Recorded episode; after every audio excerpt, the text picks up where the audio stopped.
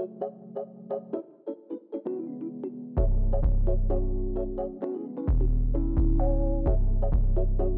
you.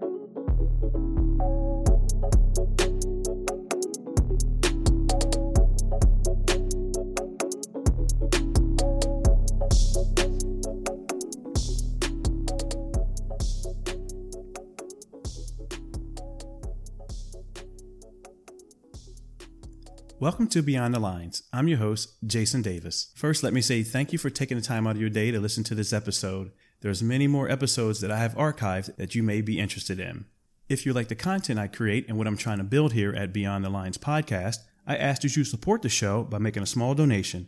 All you have to do is click on the support the show link in the show notes and donate. If you donate, you'll get a shout out in a future episode, and I thank you in advance. You can follow this podcast on Facebook at Beyond the Lines Podcast on Instagram, Beyond the Lines Podcast, on Twitter at underscore Beyond the Lines, and also on TikTok at Beyond the Lines Podcast. Also, if you have any questions, comments, or even show ideas, you can email me at btlpodcast213 at gmail.com. This episode is sponsored by Davis Vending. If you're in the Tampa area and you need a snack or drink machine for your employees or customers, contact Davis Vending at 813 530 6763 or email them at davisvending71 at gmail.com. Davis Vending offers great service and affordable prices. For all your vending needs, contact Davis Vending. This is episode number 65, and today I will be discussing getting over that mental hurdle. So now, let's meet this episode's guest. So my guest today is Preston. He was a previously a stuntman for 20 years, and now he has a master's in sports counseling and is going to University of Texas Tech for a degree in sports psychology. Preston, welcome to the show. Man, I'm so excited to be here. I was listening to some of the latest episodes. Yeah, I'm just excited to be here. I'm kind of a new fan, so I'm excited. All right, well, glad to have you, fan. I'm glad you took a listen to some of those episodes. But today we're going to be talking about getting over a mental hurdle, okay? And we want to talk a little bit about athletes and what they struggle with and when they go through ups and downs in their particular sport, whether they're a youth athlete or even at the professional level.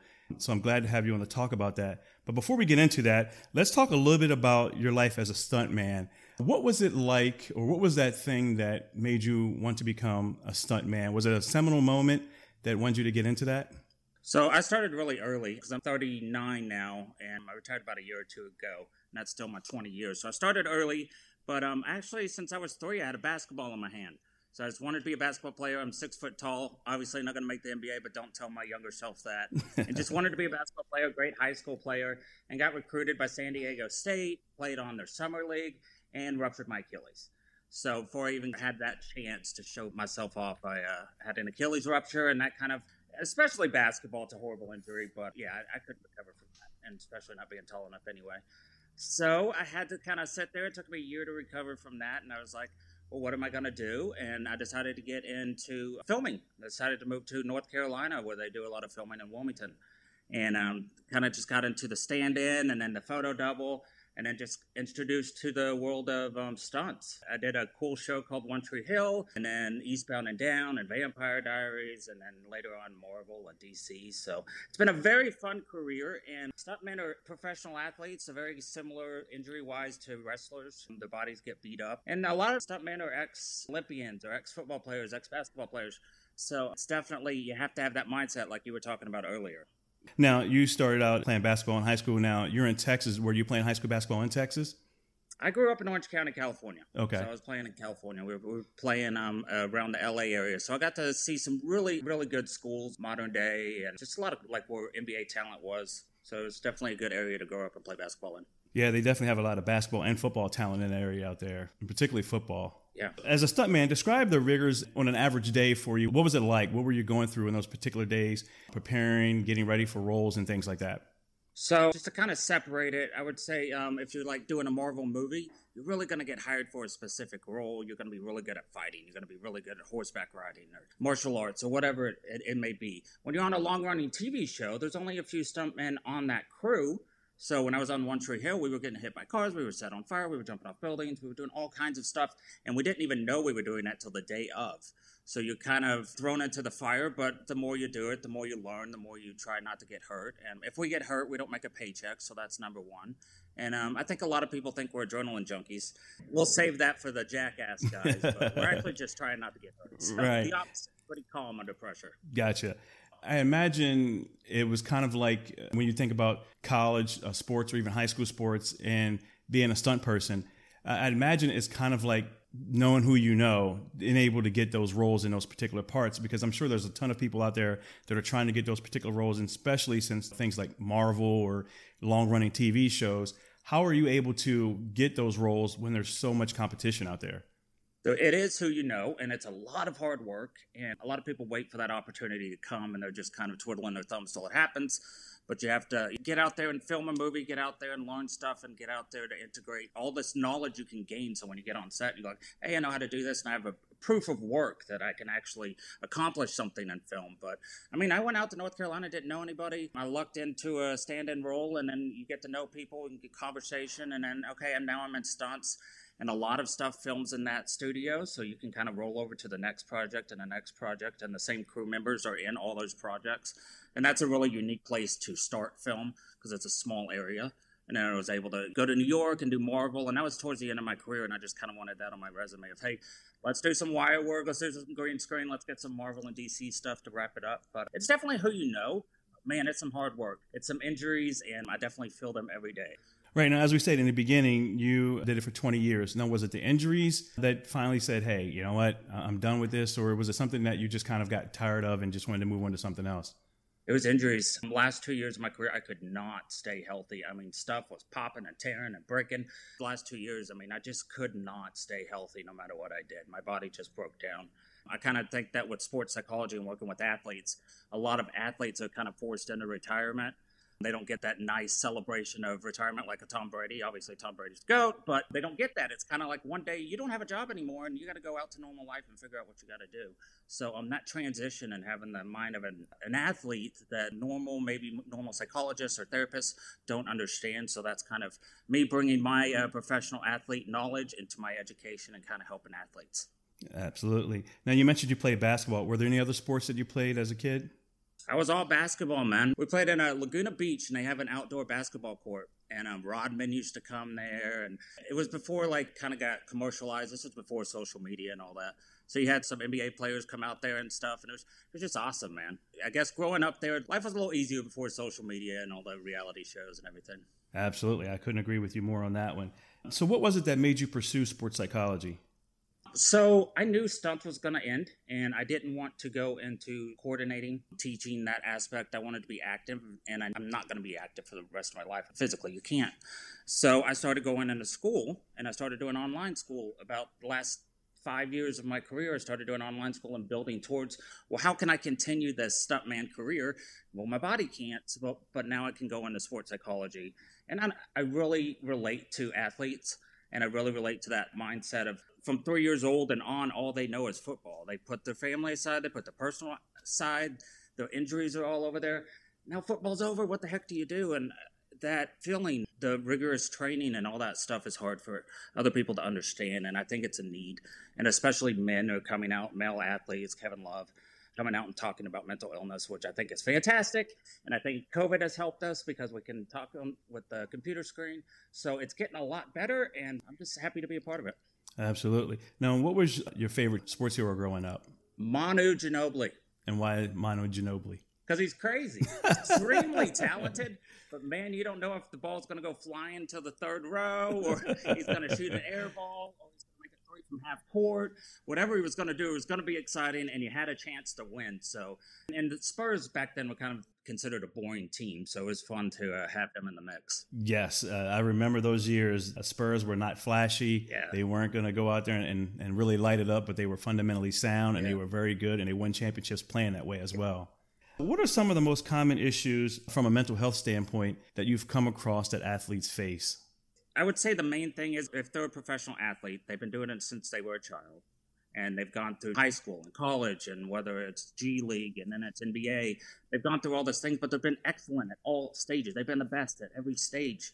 And that's all they know. I mean, that's their whole life. So when it doesn't work out, when sometimes when we have these huge goals and they just don't happen in life, or we had that goal and we can't have it anymore, now you have to be a used car salesman or now you have to go out and have a normal job. That's tough. That transition is really, really tough. So I think um, athletes definitely struggle with that with uh, with retirement. And then I can relate to injuries. I mean, I feel injuries every day, and unfortunate with the painkillers that I've never taken. I've never taken those on purpose, but a lot of people fall into that. And then just dealing with pain management. When I was a stuntman, I always had something hurting, so I had the positive mindset of when I hurt something else, the previous thing doesn't hurt as bad now. Right. So, you know, the next injury is coming, but it's kind of like, okay, and that is now good because my back doesn't hurt. Uh. So you got to kind of have that positive mindset. But when you retire, it's like, man, my body hurts, and I don't. people aren't watching me on TV anymore. Right. Absolutely. We all see athletes, and particularly professional athletes, they play at the highest level and they perform very well in their particular sports. But all of a sudden, we kind of see athletes no longer able to hit a free throw or catch a pass or throw a strike. I remember, and you may remember as well, Chuck Knobloch, who played second base for the Yankees. Yep. He went through a period where he couldn't ground a, a ball. He couldn't ground the ball, and if he could, he couldn't make that short throw to first base. And eventually, it became sort of a mental thing with him when we see those types of things happen to athletes, and again, particularly professional athletes, because they obviously perform at the highest level, what are some of the causes of that? And, and what do you do to kind of get those athletes on the right track? So, I mean, if we look in recent years, we can see Ben Simmons, who was an all star player, best defensive player on the best defensive team. Now he can't shoot a basketball. He will be two feet and he just won't do it. Right. Or Markelle Fultz is the same way. I think he's gotten a little better in Orlando, but he's the same way. There's that mental block, and you think, well, what happened? I think, like with animals and dogs and cats, they associate things. They can't remember necessarily memories, but they associate this is bad because this happened. And then they have that association. Markelle Fultz all of a sudden couldn't shoot anymore when he had the pressures of going to the next level, the NBA. And Ben Simmons, he had a bad playoff series. Ever since that bad playoff series, he started getting booed. He started getting a lot of negative attention. And now all of a sudden, he obviously doesn't want that on himself anymore. So it's more of a mental health issue than it is a performance issue. So I would definitely address what the core issue is, and it's probably you know we have we have the onion where there's an issue but we start peeling away the layers and all of a sudden it's not athletics and it's not sports that we're really struggling with. That's just an aspect of our lives. Our skill set doesn't go away. Our performance doesn't go away. But now we're associating something negative that's hindering us from succeeding in sports. So let's dial back and focus on the mental health aspect. And sports is going to come. It'll come. I mean you, you don't lose your talent but we do need to figure out what's going on in that head Right, absolutely. I agree with you. And I've done a couple of episodes on mental health issues, and particularly not only with athletes, but things going on around the world. And I've talked to uh, someone from North Carolina who's a, a mental health specialist, and we talked a lot about that. So if you have athletes who are struggling in a particular sport and they come to you, or anyone for that matter, for some mental health issues, how do you separate, or how are they even able to separate what's going on, say, maybe in their personal life and away from the field or the court versus what is going on on the field or on the court. Separate those two so that they can get better and be able to perform better on the field or on the court. I think what sports psychology is important and normal, just clinical psychology, is if they're at that high level, that is an identity. That's a huge part of their identity. Yes. So we don't necessarily want to go, let's push this probably half your life or more to the side and focus on this other thing. So we need to integrate them both in because that's a huge part of their identity is being athletes. So we need to figure out, okay, tell me how is this affecting your performance and your, and how you're uh, succeeding in sports or whatever sport you're in, and then we'll go, okay, well this is the issue, and then maybe this happened, and how do you feel about that? How do you feel when that happened? And we can kind of get to deeper issues. Ultimately, it's going to be away from sports that you're fixing the problem, or you're at least trying to approach it but sports will happen and that's once once we break that little bridge and we can get into sports and they can start having a freer mind man, they're going to feel fantastic. And when they feel fantastic and they're athletes, that is just going to push progress even more. Absolutely. And you made a very important point there. I've seen, I'm sure you've seen as well, where athletes who go to retire, regardless of what the sport is, they have a very hard time retiring. And I think you mentioned it earlier, because now it's like, okay, I'm going into the second part of my life. And their particular sport is their identity. I mean, this is what they've been doing since they were little kids. And the majority of them that become well known stars, household names, they're like, well, what's next? What do I do? How do I find something to supplant what I've been doing for most of my life? So that's a very important point. And I think that for those who are able to assimilate back into, I guess, if you want to call it normal society or normal life, they obviously do very well. And we've seen sportscasters all over TV in different sports able to go from playing their particular sport to now commentating and do very well. But there are also those who don't assimilate, if you will, very well or as much. And so, how do we bridge that gap to make sure that, because obviously we're not going to be able to save everyone, but how do we bridge the gap where we're able to get more people as possible to cross over into that life where they're no longer in that spotlight, but be able to thrive and live a successful life? So there's so many variables there. I think in the not for long league, I think a lot of people have problems with finances and they're not educated in that area. So maybe they don't have the finances when they get out of there. When you're at that level, football is just that's the number one thing in life. If you're going to be that good, it just is. So now you don't have that. So now you have to figure out, hey, I'm a family man now. I'm a father. I'm a husband. How do I start being really good at that and not focusing on this other aspect? So there's a lot of different things going on in someone's mind because that identity's gone. But that doesn't necessarily have to be a bad thing. But we can't see like it, it depends on the environment around that person, whether it's good or not. We've seen some basketball players lately who uh, were in bad environments and had bad people around them, and they're so talented on the court, but now they're doing these kind of silly things that really isn't their identity, and they're trying to hold on to this bad environment. So if that bad environment carries on to retirement, it's going to eat you alive. So we have to definitely set them up with success by having positivity around them, having people that love them, and hopefully they have that in place already. But if not, you're going to have to focus on building their life and building their life for success. And this is the pillars we need for you to go into retirement. So it's not necessarily them mentally transitioning as much, it's a lot to do with the environment. Absolutely. Now, we've talked a lot about the professional athlete. What about the youth athlete? Those who may only go to high school level and those who may go to college level, but that'll be it for whether it's high school or college level. What can we do with those younger athletes to prepare them for the fact that, hey, at some point this will end whether you make it to the professional level or only to the high school level, how can we get them prepared and how does it affect them versus, say, a professional athlete when it comes to an end? I see that a lot, especially in Texas and in football. You get quarterbacks in these high schools that are just going straight to the NFL, obviously a little college, but they're that good. So someone can be really good in high school and just not make it as far as they would in another state, maybe. But um, if that is their identity and they want to carry that on and performance wise they can't, then that's exactly what I did with stunts. I mean, I can't do it anymore, so let's find a, a, way to use my knowledge and how I can help others so they can go coach, they can go offer counseling at schools, they can work with athletes. Uh, there's a lot of other stuff, and you can you can go to school and do some pretty cool stuff there. So there's always ways to help athletes, but that doesn't have to be the end of your life. It doesn't have to be the end of your career. Maybe you can't play basketball anymore, but you sure as hell can teach it, and you have a lot to offer for people. So keep doing it. Absolutely. And that kind of leads me into my last question here. What advice do you have, and particularly for young athletes, when it comes to struggling in their particular sport? I'm assuming probably they were good at one time and now they're just struggling. It doesn't mean they're bad, but there's obviously like again, and you go back to you don't lose skills, especially since you're using it every day. So there is some kind of mental block there. And a lot of times with association, like I mentioned, dogs and cats, I mean, you can break that association pretty quick and go, just because that happened doesn't mean you're bad at player. Just because you had a really bad series doesn't mean you're going to be a bad player for the rest of your life. Flip it. Let's flip it to positive now. Well, let's go prove people you're better. Let's go show people you're better. There's a lot of positivity. You can just just flip it and, and change that negative to a positive. Absolutely. Well, Preston, I really appreciate you coming on the show and sharing that information. Again, I think it's something that we really need to talk about and really need to discuss, and particularly for young athletes, because as we know, and we've talked about it before, social media, and I think now more than ever, there's so much pressure on young kids to succeed and, and be great, and they want to be on social media and all these things. So I think it's very important that we talk about this and, and get this out there, along with some of the other mental health issues as well. But again, I'm glad to have you on the show, and hopefully I can get you back on the show and we'll talk about this again. Thank you, audience. I really appreciate it. I was looking forward to this one. Absolutely. I really appreciate it. And do you have a website or how can people follow you or reach out to you? Yeah, now that we uh, we both bashed some social media, I'm gonna say I have an Instagram, which uh, it's a fitness community. So we just go there and interact with each other, and it's 100% positive. Block anyone who's negative, and it's stunt.beast, and it's just there for positivity. Great, stunt.beast. Go check that website out. Again, Preston, thanks a lot, and let's do this again. Let's do it. All right, thanks. I appreciate it. Once again, I'd like to thank Preston for joining the show.